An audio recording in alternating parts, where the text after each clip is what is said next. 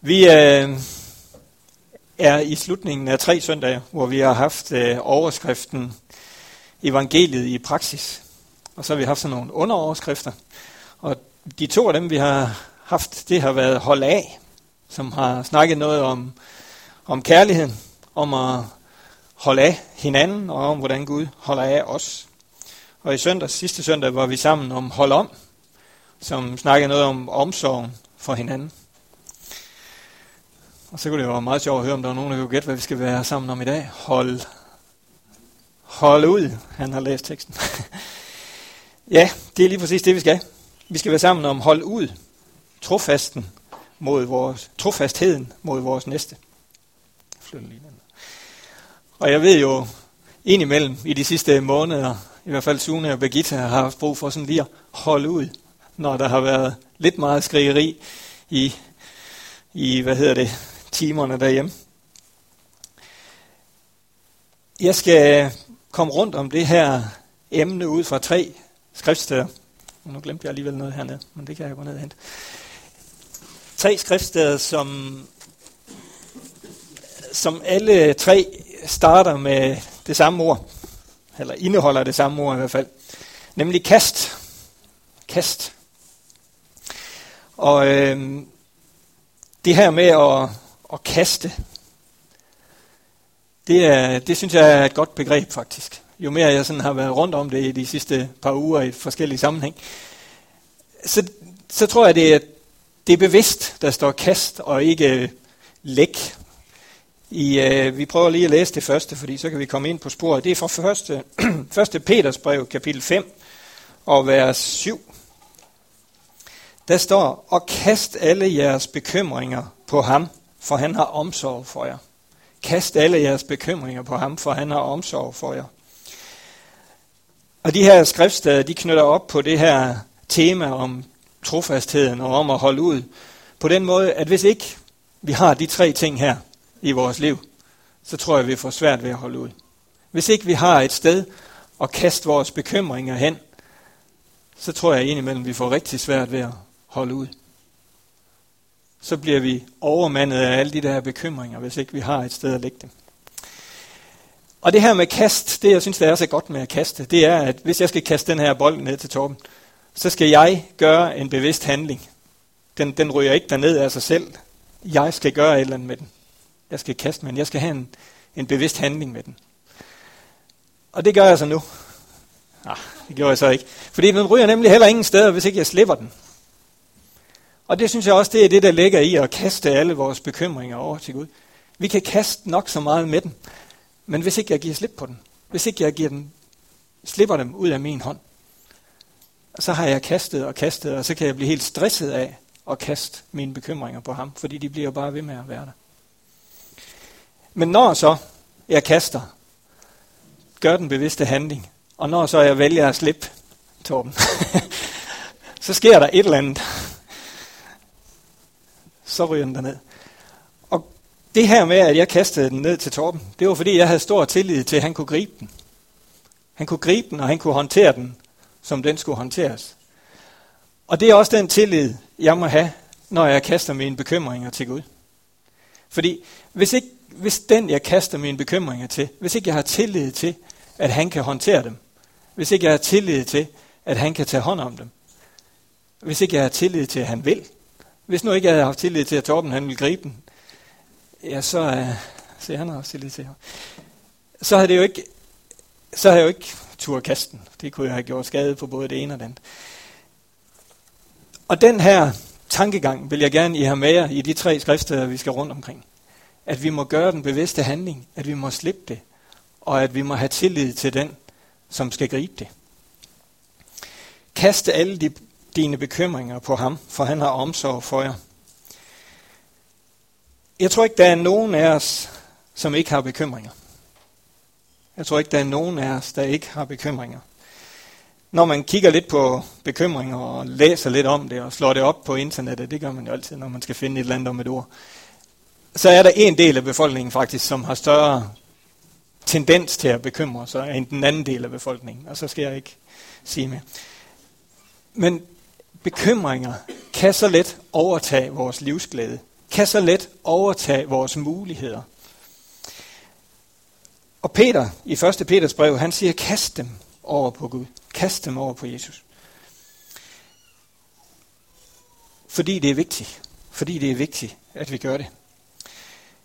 Jeg så et sted, at der er en, der sagde, 40% af det, vi bekymrer os om, bliver aldrig til noget. Sker aldrig. 40 procent af det, vi bekymrer os om, sker aldrig. Det tænkte jeg sådan lidt over. Er det rigtigt? Bekymrer jeg mig virkelig om ting, der aldrig sker? Ah, ved at efterrationalisere lidt, så gjorde jeg nok det faktisk. 40 procent af vores bekymringer bliver aldrig til noget. 30 procent af vores bekymringer kan vi ikke gøre noget ved. 30 procent af vores bekymringer kan vi ikke gøre noget ved. Jeg kan jo godt bekymre mig om en hel masse ting. Men hvis jeg sådan lige går laget dybere, så kan jeg faktisk ikke gøre noget ved den. Og hvad nytter min bekymring så? Og det er der, jeg tror, noget af hemmeligheden ved at slippe det og lægge det over til Gud, så det kommer ud af mine tanker og fylder der. Matthæus 6:27 nej, 6, 27 siger, hvem af jer kan lægge en dag til jeres liv ved at bekymre jer? Og hele stykket omkring Matthæus 6:27 handler om det her med, hvorfor bekymrer jeg om noget, som ikke er jeres ansvar. Jeg tror, vi kan gøre op med en masse bekymringer ved at vide, hvad der er mit ansvar, hvad der er de andres ansvar, og hvad der er Guds ansvar. Hvis vi kan, når vi bekymrer os, hvis vi kan tænke så rationelt, hvis vi kan sætte, lidt, sætte os selv lige lidt udenfor, og så tænke, er det her mit ansvar? Er det her nogen andres ansvar? Eller er det Guds ansvar? Det har i hvert fald givet mig rigtig god mening i forhold til at få lagt noget af det bekymring væk fra mig, som ikke giver mening, som ikke er konstruktivt. Fordi, er det nu ikke okay at bekymre sig? Er det ikke i orden, at jeg bekymrer mig om, at tingene er i orden? Er det ikke i orden, at jeg har bekymret mig om, at der skulle sættes stol op hernede? Jo, men spørgsmålet er, om det var en bekymring, eller bare noget, jeg kunne handle og løse. Hvornår går en opgave, et problem, over fra at være bare noget, som er helt naturligt, vi kan håndtere og løse og tænke over og have omsorg for, og ligesom på den måde, øh, hvad skal man sige, det er okay at bekymre sig om. Hvornår går det over til at blive en negativ bekymring? Hvornår er det, de her problemstillinger går fra at være ting, vi kan håndtere, til at være bekymringer, som egentlig vil bare æde os, bruge vores tid, stjæle vores glæde og vores energi? Og jeg har ikke det endelige svar, men jeg kom frem til, at så langt som jeg kan bekymre mig, og det kan ændre resultatet på det, der nu skal ske, så er det faktisk okay. Så er det okay at tage hånd om tingene. Så er det okay at drage omsorg for, at tingene er i orden, for eksempel. Men der, hvor jeg begynder at bekymre mig, og det går op for mig, jamen jeg kan jo ikke ændre resultatet med alle de tanker her. Jeg kan jo ikke flytte på det. Så begynder det at stjæle af min glæde og af min energi og af min tid. Når jeg begynder at bære på noget, som jeg ikke er i stand til at bære, når jeg begynder at bære et ansvar, der ikke er mit, når jeg ikke får det kastet fra mig, så begynder det at være negativt, så begynder det at stjæle af det, som jeg snakkede om før. Og der synes jeg jo, det fantastiske ved at tro, det er, at vi har et sted at lægge det hen. Vi har et sted at lægge det hen, som vi ikke selv kan bære. Og lægge det hen, som er uden for vores muligheder. At vi kan få lov til at lægge vores bekymringer der. For ellers så er det jo ikke til at holde ud, hvis vi er fyldt af de bekymringer, som vi alligevel ikke kan gøre noget ved. Hvordan gør vi det? Fordi det er jo let nok at, at tage en bold og kalde den bold bekymring, og så kaste den ned til toppen. Ah, så var han heller ikke mere klar. Øh, det, det, det er jo måske et godt billede, og det er jo nemt nok, men hvordan gør det mine bekymringer? Jeg kan jo ikke hive dem ud som den blå bold. Hvad er det, der skal til, for at jeg kan slippe, for at jeg kan kaste dem fra mig? Jeg tror, et, et nøgleord her er tillid. Tillid til den, der skal gribe mine bekymringer. Tillid til, at for det første, han kan håndtere dem. Han kan bruge dem til, eller han kan tage dem over på sig, som der står her. Kaste alle vores bekymringer over på, på ham. Ikke også? At, at Gud er i stand til at løfte de her bekymringer. Hvad kommer tilliden af? Hvad kommer tilliden til Gud af? Jamen den kommer af kendskabet og erfaringen af, hvem Gud han er. Kendskabet til og erfaringen af, hvem Gud han er. Skal jeg have nogen til at løse en opgave for mig, jeg ikke selv kan løse? Hvem spørger jeg så? Jeg spørger jo nogen, jeg har tillid til, kan løse den opgave. Hvis jeg skal have gjort et eller andet praktisk, så kigger jeg mig omkring og tænker, hvem er i stand til at løse den her opgave? Og så beder jeg dem om at gøre det. Og den form for tillid til Gud, tror jeg, vi har brug for at opbygge, brug for at finde, brug for at kende, at det er der, jeg går hen med det, som bekymrer mig. I tillid til, i kendskab til, hvem han er, og hvad han siger i sit ord, og de erfaringer, jeg har med ham. Hebræerne 11.1 siger, at tro er fast tillid. Og jeg tænker sådan nogle gange, hvis jeg skal have tro, så skal jeg have tillid til Gud. Hvis jeg skal tro på ham, så skal jeg have tillid til ham. Og så siger han, tro er fast tillid. Altså, hvordan vender det? Kommer troen før tilliden? Eller kommer tilliden før troen? Tro er fast tillid. Og jeg tror, det spiller rigtig, rigtig meget tæt sammen. At når vi griber Gud i, hvem han er, når vi begynder at forstå, hvem Gud han er, så begynder troen at vokse, og så begynder tilliden også at vokse. Jeg tror ikke, der er sådan et, et dilemma imellem de to, to ting. Tro er fast tillid. Og hvis jeg i fast tillid til ham kan lægge mine bekymringer over på ham, så giver det mig ny energi.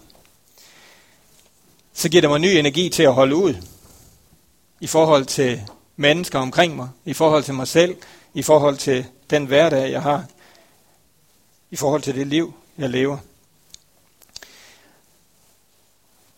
Det, der sker, det er måske både, at jeg får ny energi, men det er også det her med, at når jeg har lagt byrden af mig, så bliver det lettere at løbe. Det, det giver jo god mening, at hvis du sætter en til at løbe med rygsækken på, og en uden, hvem har så nemmest ved det? Hvem ser ud til at have lettest ved det? Hvem ser ud til at have mest energi? Måske har vi energien, den ligger der bare, men vi slæber rundt med byrden stadigvæk. Hvorfor har børn så uendelig meget energi? Jeg har tre børn derhjemme. En på 16, en på 20, og så en på 8. Og ham der på 8, han har nogle gange rigtig meget energi, synes jeg. Hvor får han det fra? Hvor i verden har han al den energi fra? Jeg så engang nogen, der havde fundet ud af, at hvis nu de satte nogle jægersoldater til at følge sådan nogle 7-8-årige drenge, og så bare gøre nøjagtigt det samme, som de gjorde en dag igennem, så var der nogle jægersoldater, der blev rigtig trætte. Op og ned og frem og tilbage, og hvad nu de aktivitetsniveau, de der drenge havde. Hvorfor har de så meget energi? Jeg tror, noget af nøglen ligger i deres ubekymrethed. Og det prøvede jeg at skrive i et ord, så satte min computer en streg under. Så det, ikke det, det kan man måske ikke sige, men ubekymrethed. Jeg tror faktisk, at det er noget af det, som giver vores børn rigtig, rigtig meget energi. De, de har bare fuldstændig tillid til, at jamen, vi skal bare være her. Vi skal bare leve i det, vi er i. Vi behøver ikke at bekymre os om alt det, vi andre vi jo nødvendigvis er gode til at bekymre sig om. Den der tillid til, at livet det er godt. Den der tillid til, at jeg kan bare tage af det. Bevæge mig ud i det. Der er nogen omkring mig, der, der bærer mig. Hvis jeg kunne få den tillid, lidt af den tillid, så tror jeg, jeg kunne lægge noget af den der rygsæk, jeg render rundt med, og så vil jeg se ud til, trods min høje alder, at have meget mere energi. Jeg tror, det ligger rigtig meget i, at vi får sluppen noget af det, vi render rundt og slæber på. Jeg er fascineret af at kigge på børnenes energi, og jeg er fascineret af, at Bibelen siger, at vi skal blive som børn igen. Og, og den, den sammenkobling, den tænker jeg er, er rigtig god for os. Når vi har lagt vores bekymringer fra os, så giver det os frimodighed. Så giver det os frimodighed, som vi også har brug for, for at holde ud. Vi skal tage et skriftsted fra Hebræerne 10 og vers 35 til, til 36. Så skal vi så lige den anden vej her. Hebræerne 10 og vers... Oh, for langt. 35 til 36. Kast ikke, nej, kast altså ikke jeres frimodighed bort. Den bærer en stor løn i sig. For I har brug for udholdenhed, så I kan gøre Guds vilje og få det, som han har lovet. Og her vender kast jo faktisk lige den anden vej, fordi der står, kast ikke jeres frimodighed fra os. Øhm, den fører stor løn med sig, for I har brug for udholdenhed. Det her med at, at kaste det fra os, som er vigtigt, vi får sluppen, og lade være med at kaste det fra os, som vi har brug for. Indimellem så oplever jeg i hvert fald, at jeg kommer til at kaste min frimodighed væk. At min frimodighed den kan blive uendelig lille. Fordi når der står, kast ikke jeres frimodighed bort, så kunne der jo også have stået, bevar jeres frimodighed. Og der må jeg jo ligge i, at vi har den grundlæggende. Fordi hvis vi får at vide, at vi ikke skal kaste den bort, så må det jo fordi, vi har den. Øh, nu har jeg så ikke bolden, men jeg kan jo ikke kaste noget bort, jeg ikke har. Så grundlæggende, så er vi givet frimodighed. Og det læser vi også i vores Bibel. Hvor har vi frimodigheden? Den har vi i Kristus, i det han gjorde for os. Så vores frimodighed er vi givet, og vi skal bevare den. Den har løn i sig selv, eller den fører løn med sig, står der. Hvad er det for en løn, vi får ud af at være frimodige? Hvad er det for en løn, den fører med sig? Ja, vi kunne jo prøve at skille ordet ad, og så sige fri og modige, eller modige og fri. At ture at leve det liv, som vi er givet. At leve de muligheder ud, som der er for os. Det kræver faktisk mod. Og det kræver, at vi er fri. At vi ikke er bundet af alt muligt, som hindrer os i at leve de muligheder ud, som Gud han har givet os. Igen, hvis vi skal holde ud i livet igennem, og vi er bundet af noget bag ved os, så kan vi jo kæmpe og kæmpe og kæmpe og kæmpe og komme fremad, og vi kan måske slæve den der klods, vi har med os et stykke. Men er vi fri? Fri til at gribe de muligheder, Gud han har givet os, og har vi modet til det, så har frimodigheden løn med sig. Og hvad er det, der kan binde os? Jamen, der er jo rigtig mange oplagte ting, der kan binde os i de muligheder, Gud han har givet os. Der kunne være økonomi, der kunne være familie, der kunne være arbejde, der kunne være forventninger, både vores egne og andres. Der kunne være helt, helt almindelige praktiske ting. Og det er også ganske okay. Dem, der er lige ligge nu. Og så tager jeg bare en helt anden ting, som jeg tror kan binde os. Jeg tror faktisk, manglende syn for de muligheder, vi har, binder os. Manglende syn for de muligheder, vi har, binder os. Hvis ikke vi ser de muligheder, Gud han har lagt foran os, jamen, så bliver vi jo stående. Hvad er det vigtigst for en, en fodboldspiller? Jamen, det er jo vigtigt at være god til at spille fodbold og løbe og have en god kondition.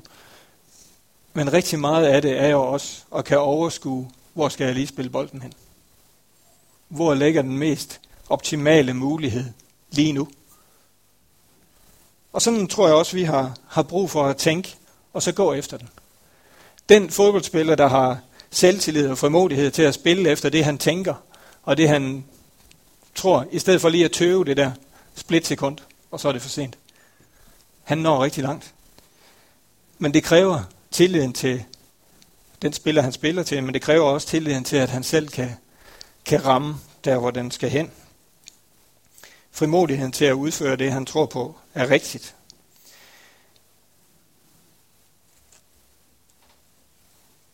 Den her løn, den er, skal vi tage et enkelt skriftsted fra Hebræerne 13, 5, den sidste halvdel af vers 5, og så øh, vers 6. der står, jeg lader dig ikke i stikken og svigter dig ikke. Derfor kan vi frimodigt sige, Herren hjælper mig. Jeg skal ikke frygte, hvad et menneske kan gøre mig. Hvis vi frimodigt kommer til Gud, så tror jeg, det er hans løfte til os. At vi behøver ikke at være bundet af, hvad vi tænker, de andre tænker om os. Hvad de andre kan gøre imod os. Han ønsker ikke at lade os i stikken. Herren er min hjælper, jeg skal ikke frygte. Det er frihed. Ultimativ frihed, at vi har den tillid til Gud.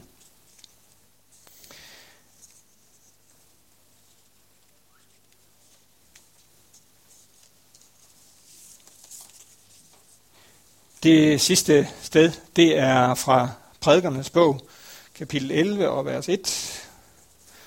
Og det var da jeg var så heldig at have tid til at lægge den her seddel ind, så jeg kunne finde det, for det er måske ikke det nemmeste sted at finde. Prædikernes bog, kapitel 11 og vers 1. Der står, kast dit brød på vandet, du finder det igen efter lang tid. Fordel hvad du har til syv eller otte, du ved ikke, hvad ondt der sker på jorden. Kast dit brød på vandet. Giver det mening? Kast dit brød på vandet. Hvis vi sådan lige skal lave et lille øh, tanker om, hvad det her det betyder, så faktisk kastede man frø i floderne i det område her. Hvorfor? Fordi så kunne de flyde med floderne, og floderne svømmede ud over markerne, og så blev de sået derude. Det var sådan tankegangen bagved. At det du, det du har, det du har givet, kaste det på vandet, så det kan blive ført ud og slå rod nye steder. Hvis vi krampagtigt holder fast i det, vi endelig har fået fat i, uden at dele det ud, så får vi så travlt med at holde sammen på det, vi har. Så det bliver i sig selv lidt anstrengende. Giver det mening at kaste det ud? Giver det mening, at hvis vi deler ud af det, vi har? Jeg tror, det er et grundlæggende princip for, at vi kan få det liv, som Gud han har tænkt, at vi deler ud. Både af det ene og det andet. Både af det liv, som vi har fået af Gud, men også af de gaver, som vi har, af de overflod, vi på en eller anden måde alle sammen har. Princippet i at dele ud, så det kan få lov til at slå rod og blive til noget nyt, det tror jeg er livgivende. Det tror jeg er i den grad med til, at livet bliver til at holde ud. At vi har en givende indstilling, både over for hinanden, og over for de mennesker, der er rundt om os.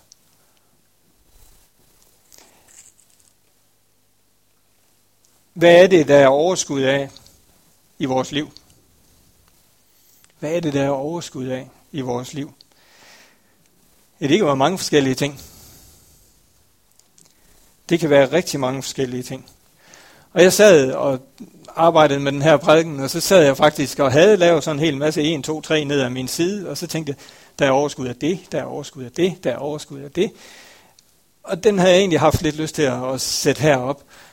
Og så tænkte jeg alligevel, ah, det var måske lige overstreget.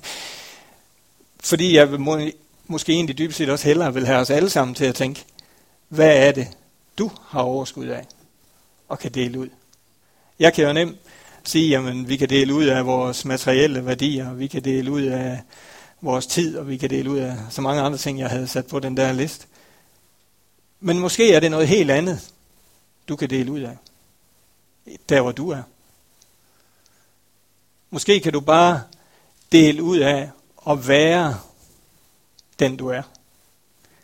Det tror jeg faktisk, der ligger rigtig meget i, at vi deler ud af bare at være den vi er. Sat i, i forhold til det, vi lige har snakket om at vi slipper bekymringerne. At vi har frimodigheden. Hvordan er det at møde et menneske, der bekymrer sig, hvor det hele flyder over af bekymring? Det kan godt være lidt svært, lidt tungt. Hvordan er det at møde et menneske, som har givet slip på de her ting? Det er jo faktisk rigtig, rigtig befriende. Hvordan er det at møde et menneske, der frimodigt går til dig det kan være lidt øh, grænseoverskridende, hvis man er fra Bøvl og Vestjyde, ligesom jeg er, fordi jeg er ikke så er natur frimodig.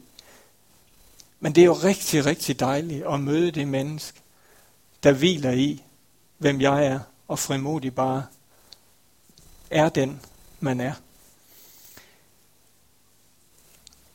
Det er værd at dele ud af. Det er værd at dele ud af det, som vi har blevet givet. Friheden, frimodigheden og overskuddet til at ville dele ud.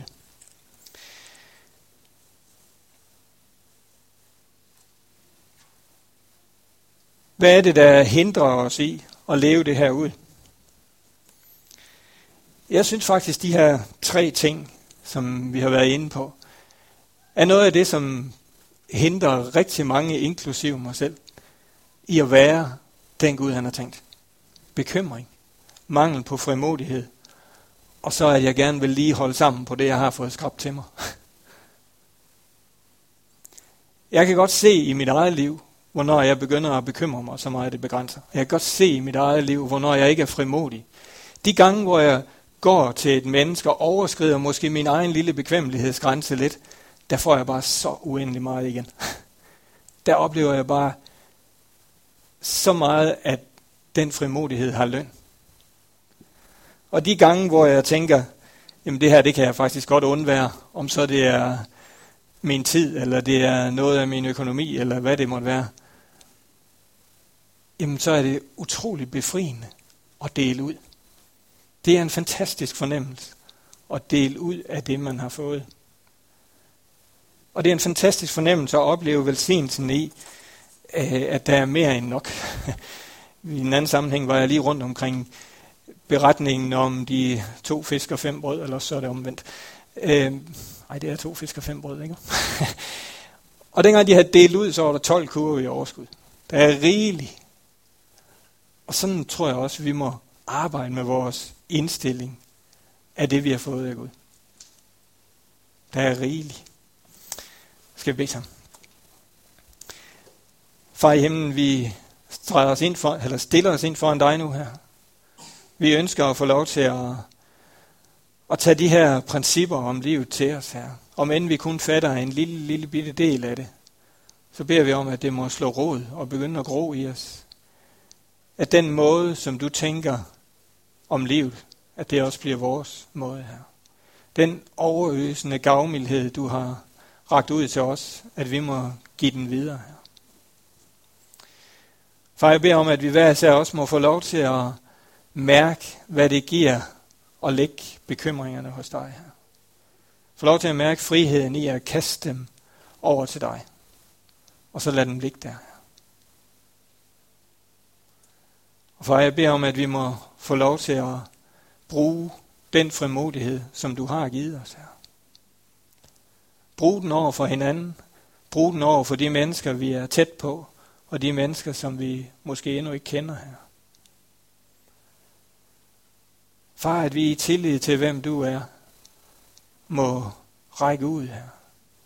I tillid til, hvem du er, må hvile i og være hos dig.